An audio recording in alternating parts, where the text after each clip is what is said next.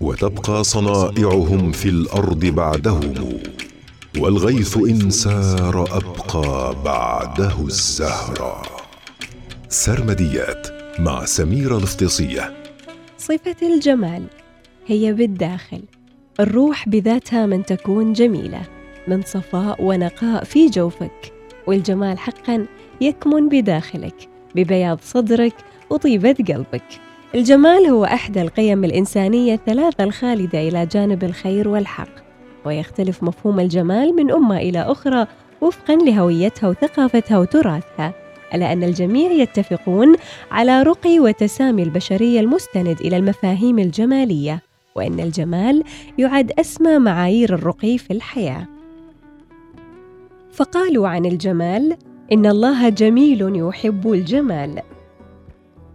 ويقول الإمام علي رضي الله عنه ليس الجمال بأثواب تزيننا إن الجمال جمال العلم والأدب. ويقول ابن الشبل البغدادي خلقت الجمال لنا فتنة وقلت لنا يا عبادي اتقون وأنت جميل تحب الجمال فكيف عبادك لا يعشقون؟ ويقول الحسن بن محمد حسن الصورة جمال ظاهر وحسن العقل جمال باطن. وهناك سطر آخر يقول إن الجمال كلمة لا تقرأها إلا العيون.